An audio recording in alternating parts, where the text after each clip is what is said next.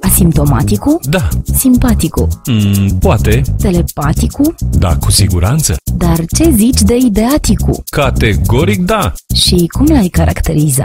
E un podcast în care se vorbește despre minte, suflet, marketing și povești de viață. Și are invitați faini. Am văzut episoadele cu George Buhnici, Dan Negru, Loran Soares, Cristi Presură și Lucian Mândruță. Cum îl pot găsi și ceilalți? Simplu, scriu pe YouTube Ideaticul și dau subscribe la canalele.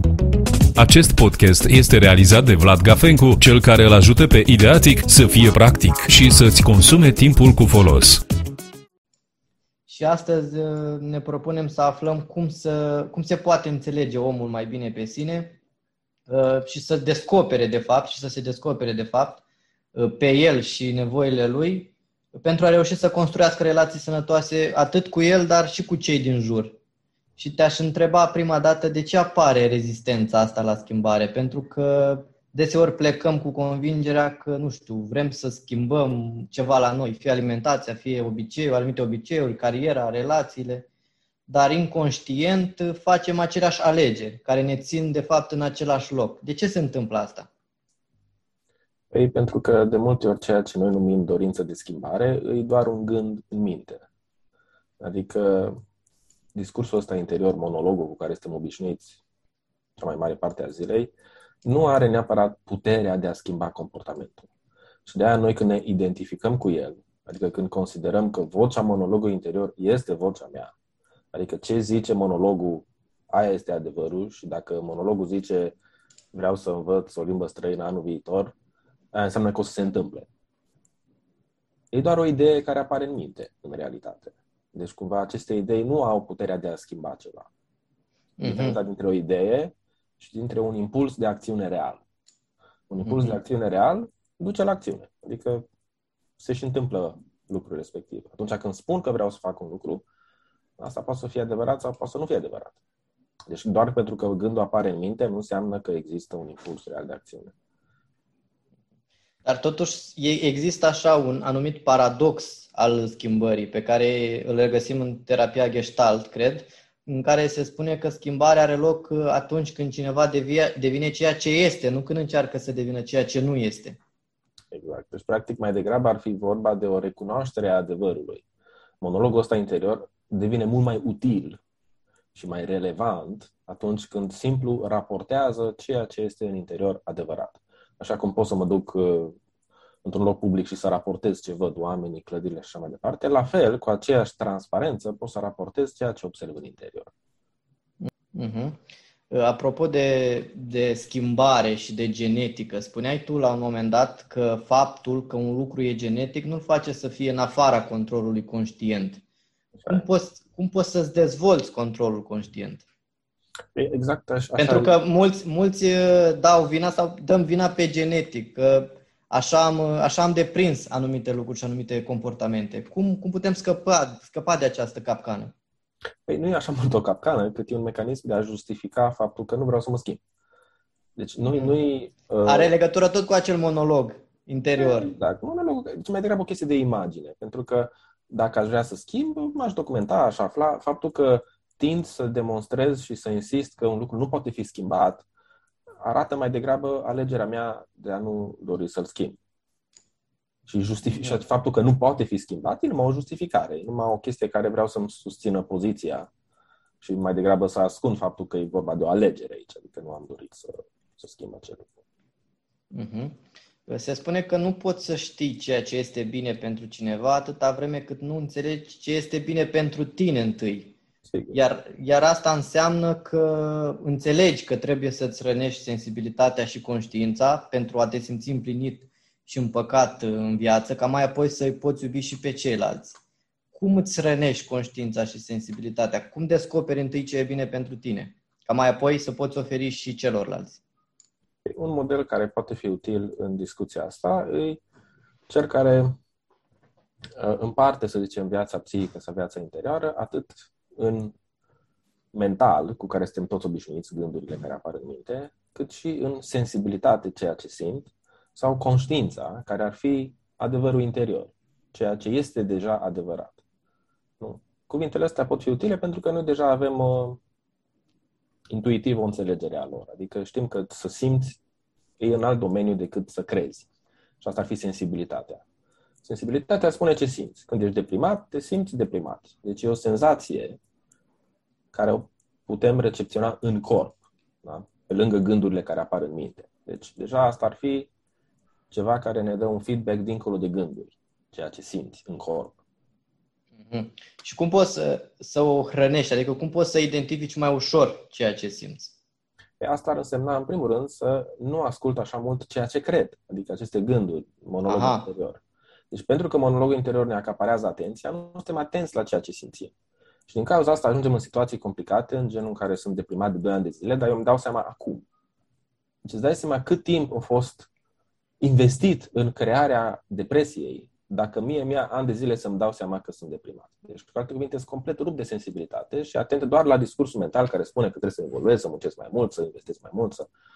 așa mai departe. Și cum ajungi la acel moment de aha, în care după 2 ani, în cel mai fericit caz, îți dai seama că ceva e în neregulă, că monologul ăla interior tot continuă, continuă și continuă și începe să te erodeze așa pe interior. Cum, cum ajungi?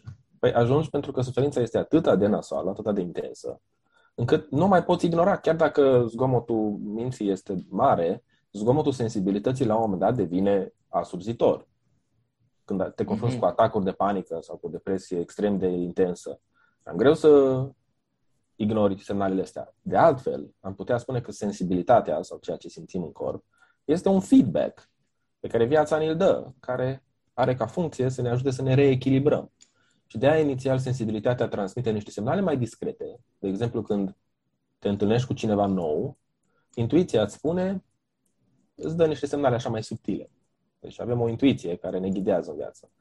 Aceeași, părerea mea, că e aceeași structură care ne atrage atenția la nivel intens cu atacuri de panică sau depresie atunci când am ignorat-o foarte multă vreme.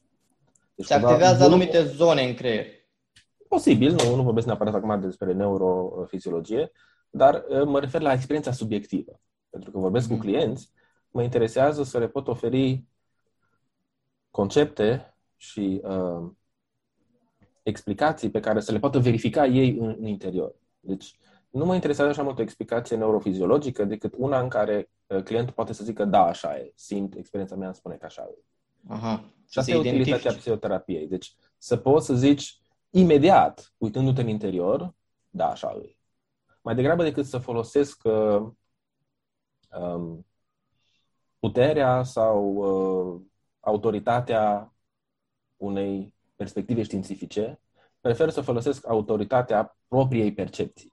Mhm. Deci mai degrabă empirică, prin propria experiență. Exact. Exact, verificare. Dacă lucrurile sunt așa cum uh, am hotărât, înseamnă că o să vezi asta în viața ta live. O să se verifice în experiență. Nu e numai un concept abstract de interpretare ci este ceva ce se verifică. O să te duci să întrebi un om să vezi că așa e cum, cum am înțeles noi. Uh-huh. Am identificat într-o carte un fragment în care se regăsesc, cred eu, mulți oameni din societatea modernă și aș vrea să-l aduc în discuție ca mai apoi să dezbatem puțin pe marginea lui. Okay. Uh, citez acum. Uh, Jed se luptă cu sentimentul de singurătate. Se simte plictisit și pustiit. Are un gol interior și o caută neîncetat pe femeia care va umple acel gol. Jet crede că nu o să o găsească niciodată. Simte mereu că a fost singur și că mereu va fi doar singur. În copilărie, Jed resimțea aceea singurătate dureroasă. Nu și-a cunoscut tatăl niciodată, iar mama era rece față de el și lipsită de afecțiune. Niciunul dintre ei nu i-a împlinit nevoile emoționale. A, cunos- a crescut fiind deprivat emoțional, iar ca adult continuă să recreeze această stare de detașare. Trebuie de asemenea să-și asume combaterea propriului sentiment de disconfort în privința apropierii de oameni și acceptării afecțiunii lor. Ce ai spune cuiva care vine la tine cu această speță, cu această situație? Situația asta aș putea spune că e generală. Toată lumea are exact aceeași problemă, numai că o formulează în moduri diferite și se exact. simte cumva diferit în corp. Dar problema este aceeași. Deci, exact. Uh, cazul ăsta descrie cam 30-40% din ce s-a întâmplat dar suficient ca să-mi dau seama și să pot umple golurile. Deci situația asta e foarte des întâlnită, pentru că părinții nu știu la ce să se aștepte când aleg să facă copii. Plus că motivele pentru care uh, decid să devină părinți le sunt inconștiente, adică nu, ei nu înțeleg de ce aleg chestia asta, sunt complet nepregătiți de a face față și a putea uh, oferi tot ce are nevoie un copil. Sigur că oferă și ei ce pot, că nu, au primit și ei educație în copilărie și nu fac decât să repete un model la care au asistat. Dar, așa cum foarte mulți observăm, nu este suficient pentru copil. Adică copilul nu este învățat să aibă singur grijă de sine. Da? Deci asta este skill esențial care are uh, părinții de care ar trebui să se ocupe. Să învețe copilul să se descurce singur. Asta înseamnă să fii matur. Pentru că părinții nu se ocupă de copil. Nu se ocupă nici măcar cât să îl ajute la un nivel redus, dar nu să-l învețe să devină independent. Deci asta nu se întâmplă. Apare senzația asta că sunt singur, adică nu mă ajută nimeni. Ceea ce e adevărat. Problema este că dacă ar fi educat să se uh, descurce singur, el nu ar mai considera că a fi singur e o problemă. Dar pentru că nu învață niciodată să se descurce singur, crede că soluția este să găsească pe altcineva care să aibă grijă de el, să umple acel gol. Deci cumva să umplu golul interior din exterior, cu relații, cu posesii, cu bani, cu control, cu siguranță și așa mai departe. Deci căutarea asta de a umple acel gol este de fapt imaturitatea din noi. Și modul în care abordăm problema asta este că ne maturizăm, nu încercăm să umplem golul. Că golul uh-huh. nu există de fapt. E o, e o înțelegere greșită asupra unei realități interioare. Uh, bun, și atunci de ce apare acest disconfort în privința apropierii de oameni? Adică de ce nu poate, nu poate să accepte afecțiunea din exterior? E nu tocmai așa, adică el poate să accepte și vrea afecțiune din exterior, însă modul în care încearcă să obțină această afecțiune îi îndepărtează pe cei din jur. Deci el nu are dificultate în a primi, ci are dificultate în a crea contextul ca ceilalți să îi ofere cu drag. Însă eu când mă agăț de oameni sau când încep să, încerc să-i forțez să-mi ofere ceea ce cred eu că am nevoie, sigur că ei se vor simți controlați și se vor îndepărta. Mm-hmm. Pentru, pentru că ei simt disperare cu care noi încercăm să ne agățăm de exterior, în loc să ne ocupăm de procesul interior de maturizare. Mm-hmm. Citeam un comentariu la un articol pe internet în care cineva povestea că mama ei a avut Alzheimer, deși a trăit o viață exemplară. Și spunea ea mai departe că a ajuns la concluzia că mulțumirea e condiția esențială pentru a rămâne cu mintea sănătoasă. Uh, completa că regretele, iluziile pierdute, nu știu, lipsa curajului de a trăi așa cum îți place, blazarea duc în cele din urmă la, la această boală. Și te-aș întreba cum poți să-ți antrenezi mintea ca să accepti realitatea în care te afli, că până la urmă asta era ideea pe care voia să o sublineze, cum reușești să te împaci cu tine pentru a reuși să trăiești așa într-o oarecare armonie? Păi, ce este pacea? Nu? Cum spun, am, sunt, am pace cu mine. Da? Pacea nu este altceva decât absența războiului. Nu, nu poți să faci pace. Pentru că pacea nu este consecința unei acțiuni. Când faci pace, tot ce faci este că oprești războiul. Deci tu, ca să ai pace cu tine, nu trebuie să faci ceva, ci trebuie să oprești lupta cu tine. Și asta e, de fapt, problema. Să observi în ce constă lupta asta cu tine și să o oprești. De-aia pare atât de dificil, pentru că lumea întreabă cum să mă liniștesc, cum să fac ceva încât să fiu mai bine. Și eu spun că starea ta naturală este bună. Ceea ce faci acum este agitația sau lupta care creează conflictul cu sinele. De aia soluția este foarte, foarte simplă, de fapt. Soluția este să te oprești. Dar partea dificilă e să înțelegi și să vezi ce anume trebuie să oprești. Mm-hmm. Și cum poți uh, amplifica acest mecanism de identificare? Păi, uh, poți să observi prin semnalele pe care sensibilitatea ți le oferă corpul, că uneori te simți mai rău și alteori te simți mai bine. Da. Și un psiholog sau o persoană în care ai încredere te poate ajuta să faci legătura dintre semnalele sensibilității și anumite alegeri sau acțiuni care tu ai crezut că o să te facă să te simți bine și în realitate au dus la niște stări conflictuale. Uh-huh. Și ce face? Uh-huh. Și ce faci atunci când apare rezistența la schimbare de care vorbeam la început? Adică când intri în același cerc vicios, adică conștientizezi, observi, dar mecanismele se repetă. Ce faci atunci? Păi- Deși vorbești cu, cu oameni. Pe aici sunt două situații. Fie omul crede că știe mai bine, adică înțeles ce vreau eu să explic, de el spune, nu, nu, că eu știu că lucrurile merg altfel, caz în care his on his own, pe loc pe cont propriu, asta înseamnă că dacă tu ai niște ipoteze care crezi că sunt mai valide decât ceea ce încercă să oferi, înseamnă că e momentul să ți le testezi, adică să faci așa cum știi tu că e mai bine, să vezi dacă ai dreptate. Uh, sau poate să fie o altă situație în care omul nu zice eu știu mai bine decât tine, ci mai degrabă spune da, da, ai perfectă dreptate, dar impulsul de a acționa nu a dispărut, chiar dacă eu înțeleg că îmi face rău de exemplu, să încerc să-mi controlez partenerii sau să mă împing pe mine să le îndeplinesc așteptările celorlalți. Chiar dacă mm-hmm. știu că asta e o idee proastă, apare inconștient sau automat impulsul de a căuta aprecierea și aprobarea celorlalți. Mm-hmm. Ca soluție la nefericire. Na. Și când observi că un mecanism apare fără ca tu să ți-l propui, chiar că știi că e o idee proastă, atunci asigur că îi nevoie de o mai uh, atentă observare, ca să ai indicii mai rapide că iar îți vine să faci chestia. E ca la o dependență, nu? Când știi că fumezi când ești la pauză cu colegii, te aștepți că dacă ești la pauză cu eu să apară impulsul ăsta și te poți pregăti mai eficient decât să fii surprins și după aia să nu te mai poți controla. Uh-huh. Și în plus uh, presupune și o oarecare renunțare la ego, ca să poți primi uh, informații, să poți primi repere și din exterior. Păi acum ego ăsta e așa folosit în literatura de spiritualitate foarte larg.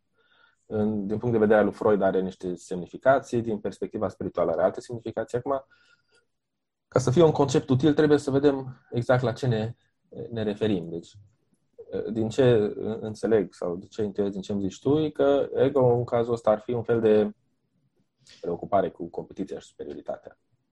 Da, ego în, în sensul de, nu știu, să fii pur și simplu atașat, să ții cu îndârjire la propriile credințe, la propriile lucruri în care crezi, ne, ne dorind să observi și alte perspective, să percepi și alte perspective. Din perspectiva da, asta mă refer. Dar suntem atașați de niște opinii sau convingeri. Că ce este o convingere? O idee pe care o cred. Cred că este a mea și că e adevărată. No, și genul ăsta de convingeri sunt foarte rezistente la schimbare. Că de aia, de fapt, și apare suferința. Suferința apare atunci când ceea ce cred eu că e adevărat se demonstrează că nu e adevărat. Și tocmai rezistența asta la renunța la ceea ce nu e adevărat, atunci când ai dovezi în viață, îi de fapt suferința. Și procesul terapeutic implică să ajuți omul să renunțe la ceea ce în mod evident nu mai funcționează și de fapt nu a fost adevărat niciodată.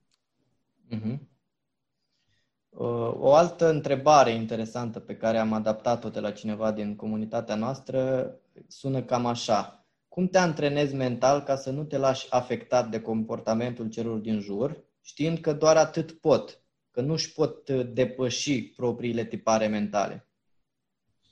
Păi tot ce trebuie să faci e să înțelegi tiparele tale mentale. Deci te-ai născut într-o societate, ai fost condiționat, ai fost, uh, ți s-a umplut mintea cu o grămadă de idei și convingeri dintre care majoritatea nu le-ai verificat niciodată. Adică le-ai luat de bune, zis asta e adevărat, așa o să fac, moving on. No. Nu trebuie să nu te lași afectat de cei din exterior, ci trebuie să înțelegi ce este deja în tine în interior. Adică programul ăla deja operează. A fost instalat și te ghidează în alegeri. Și de fiecare când te confrunți cu suferință, trebuie să-ți pui întrebarea în legătură cu ce mă amăgesc. De ce anume mă agăț încât acum suferința să apară. Pe măsură ce suntem din ce în ce mai prezenți și mai atenți la experiența directă, nu la ideile din minte, cu atât suferința se reduce tot mai mult, pentru că încep să vezi cum este viața în realitate. Mm-hmm. Nu să o raportezi tot timpul la niște standarde care nu au nicio legătură cu realitatea. Deci e mai mult o raportare la sine decât la ceilalți. Da, da, și sinele îi, și ceilalți. Nu e o diferență așa mare. Nu de-aia spuneam, așa cum pot să observ exteriorul când într-o piață, pot să mă uit la oamenii din jur și să observ atât. La fel, cu aceeași atitudine neutră, pot să observ și interiorul. Deci conștientizarea nu este este doar conștientizare. Poți să o împarți interioară și exterioară, dar e aceeași conștientizare. Uh-huh. Îți propun acum să migrăm ușor, ușor spre partea de relații și să vorbim despre atașament, pentru că nu putem să să dezbatem pe larg problema relațiilor, fără să vorbim de atașament, care e rădăcina, putem spune. Uh-huh. Fenomenul acesta al atașamentului, vorbeam și anterior de dependență, este de fapt o dependență emoțională ce apare în timp față de un partener. Această dependență apare ca o consecință, în primul rând, a neîncrederii în partener și în sine, Uh, de unde și încercarea asta de a-l controla, nu știu, uh-huh. atunci când nu consider că ceea ce sunt, adică felul în care mă manifest eu când sunt autentic, când încerc să fiu eu însumi, e suficient ca partenerul să-și dorească să uh, relaționeze cu mine. Cum putem scăpa de acest cervicios? Cum, cum putem să identificăm, în primul rând, uh, o dependență? Dependența este ceva foarte, foarte comun și este reprezentat cel mai simplu prin frica de singurătate. Orice om mm-hmm. care ai frică de singurătate e dependent de o persoană care îi oferă ceva valoros. Nu? Că de aia vine frica. Asta e, de fapt, o imaturitate. Spuneam și înainte în relația cu părinții, pentru că ei nu ne învață să avem grijă de noi singuri și fac o treabă cât de bună pot, dar limitată, noi căutăm cumva în relaționarea de cuplu uh, un fel de părinte care să continue treaba asta de a ne îngriji.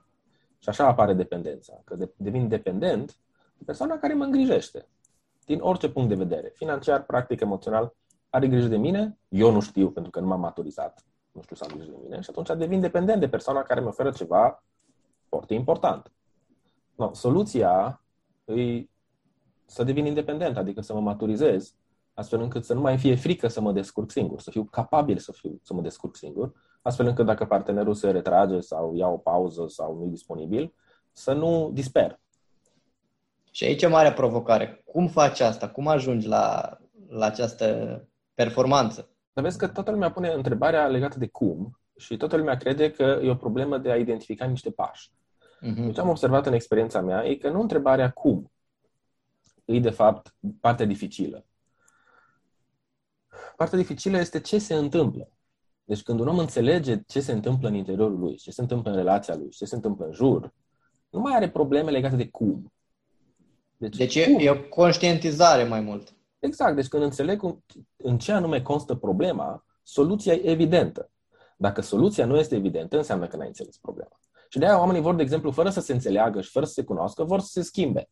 Adică nu știu de ce sunt așa cum sunt, nu înțeleg ce anume se întâmplă cu mine, de eu vreau să fiu altfel. Nu se poate. Mm-hmm. E ca și cum mai spune, eu sunt uh, sărac, dar vreau să am bani.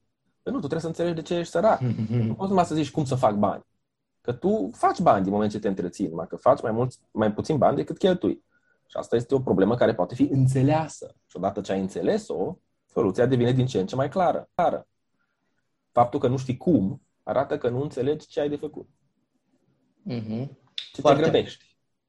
Foarte tare precizarea asta ta. O să încerc, o să încerc să mai reduc de acum acest cum și mai degrabă să, să merg pe, pe principiul, cum ai zis tu, întâi să înțelegi de fapt care da. este realitatea și ce se întâmplă cu tine. Poți să pui pentru că re- rezolvarea vine firesc, vine Corect. natural. Și atunci întrebarea nu este cum să devin bogat, ci întrebarea este de ce să devin bogat. Mm-hmm. Și asta mhm. duce cumva uh, discuția upstream. Deci în loc de, ok, ce să fac, cum să fac, nu știu, de ce situația este așa cum este? Mm-hmm. Stai un pic, că dacă înțeleg de ce situația așa cum este, deja avem cu ce lucra, avem cu ce opera. Nu numai o, aplică o tehnică așa random, știi? Ca și cum toate lucrurile sunt la fel și numai aplici o formulă și ești iluminat și fericit. Corect. Începe cu de ce, cum ar spune Simon Sinek. Da, înapoi, da. Și te întreb eu acum de ce unele cupluri uh, sunt prinse în continuu într-un ciclu de ceartă și împăcare. Ce îi apropie și ce îi desparte în același timp? Păi, e tocmai această imaturitate în care se agață cu disperare de partener și cred că soluția este să prevină despărțirea. Oamenii cred că trebuie să stea împreună și soluția este să găsești strategii prin care partenerul nu mai poate pleca. Și această strategie, care e de fapt una de control, îl face partener să se îndepărteze, că nu vrea să fie controlat. Deci pentru că amândoi sunt imaturi, amândoi speriați de singurătate, încearcă să acapareze partenerul și să se asigure că acesta nu poate să plece. Însă când fac genul ăsta de alegeri, chiar dacă rațiunea e inconștientă, adică nu-ți dai seama de ce, uh, când faci asta, celălalt se va proteja de control, pentru că controlul e o formă de agresivitate. Și cum se va proteja? Prin îndepărtare, prin minciuni, prin scuze și justificări, prin orice mod în care își poate proteja libertatea. Spuneam că scopul nostru este să fim autentici, dar nu putem fi autentici decât în condiții de libertate. Ce presupune mai exact această libertate? Adică cum poți să fii autentic în condiții de libertate? Păi înseamnă că trebuie să te eliberezi de sub cei care încearcă să te controleze. Și asta e partea dificilă.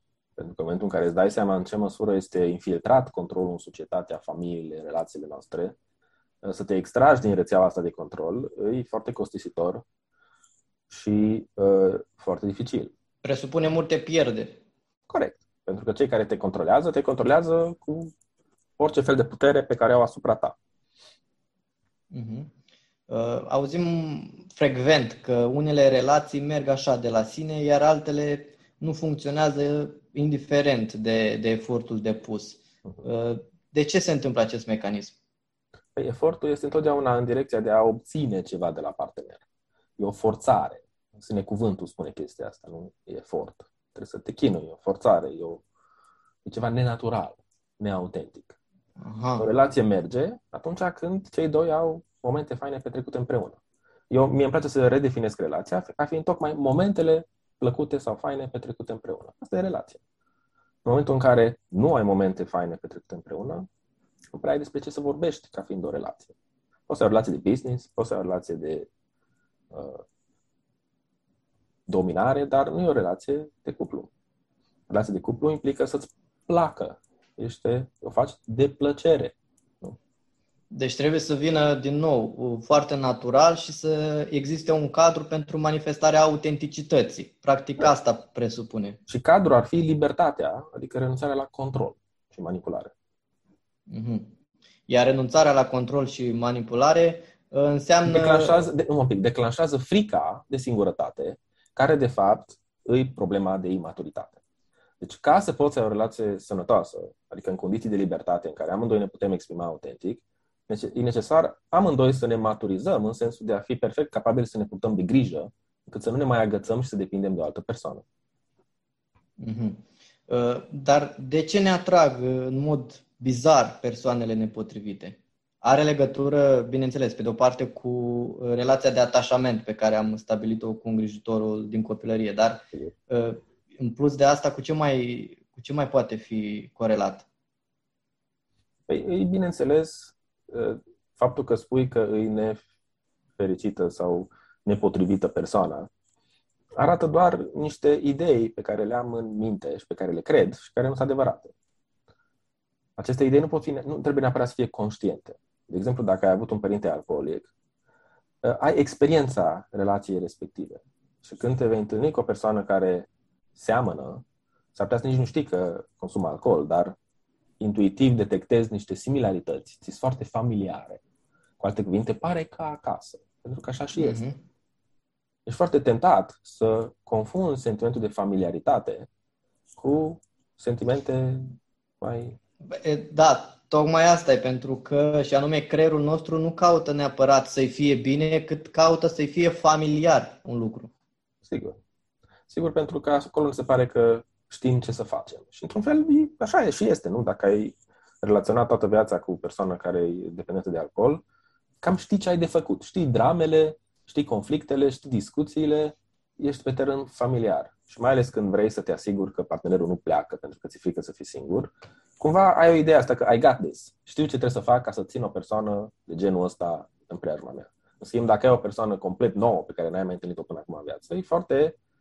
Uh, creează frica că nu o să reușești să implementezi controlul care te scapă de singurătate. Mm-hmm.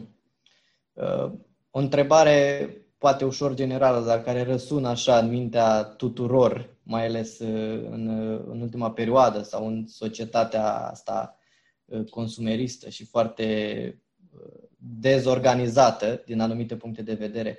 Cum reușești să-ți găsești așa un sens, niște repere în tot acest sistem haotic numit viață? Păi, aici e foarte important să învățăm să detectăm care sunt oamenii de încredere și care nu. Deci încrederea dintre oameni este legătura de prietenie sau iubire care poate să ne ajute.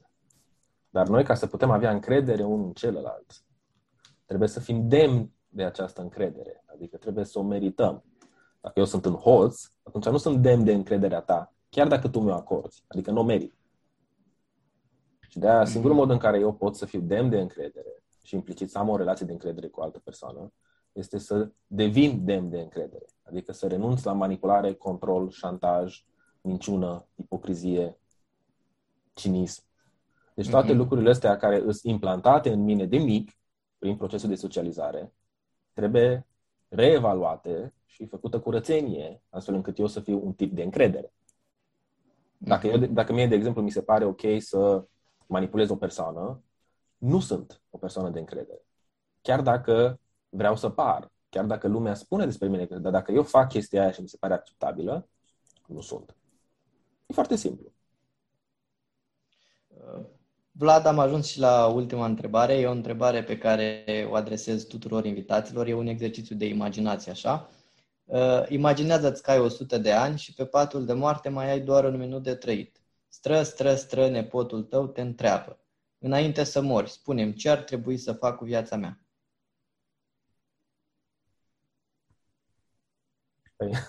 cum așa, știi, timpul limitat, ai un minut, știi, și discuția asta n-ai avut-o încă. e așa condensat. Păi, ce ai de făcut este să-ți asculti semnalele interioare uh, ca feedback la alegerile tale. Mm-hmm. Deci acea conștientizare și da. lucrul permanent cu monologul interior.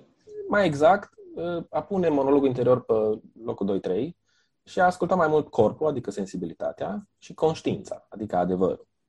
Când te mhm. preocupă adevărul și ce simți în corp, nu ai cum să nu găsești ceea ce ți se potrivește.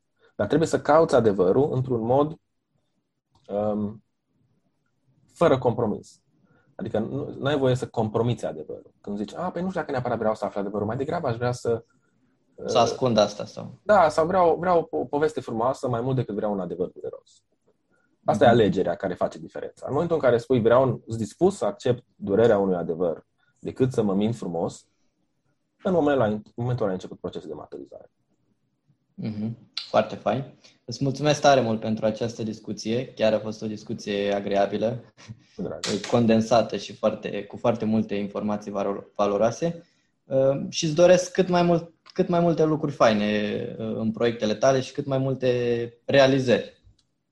Mersi, la fel și vouă. Și sper să ne auzim, uh, să ne mai auzim la, la o discuție pe viitor, de ce nu? Sigur, oricând. Mulțumesc și o zi bună să ai. El, salut. Salut, pa, pa.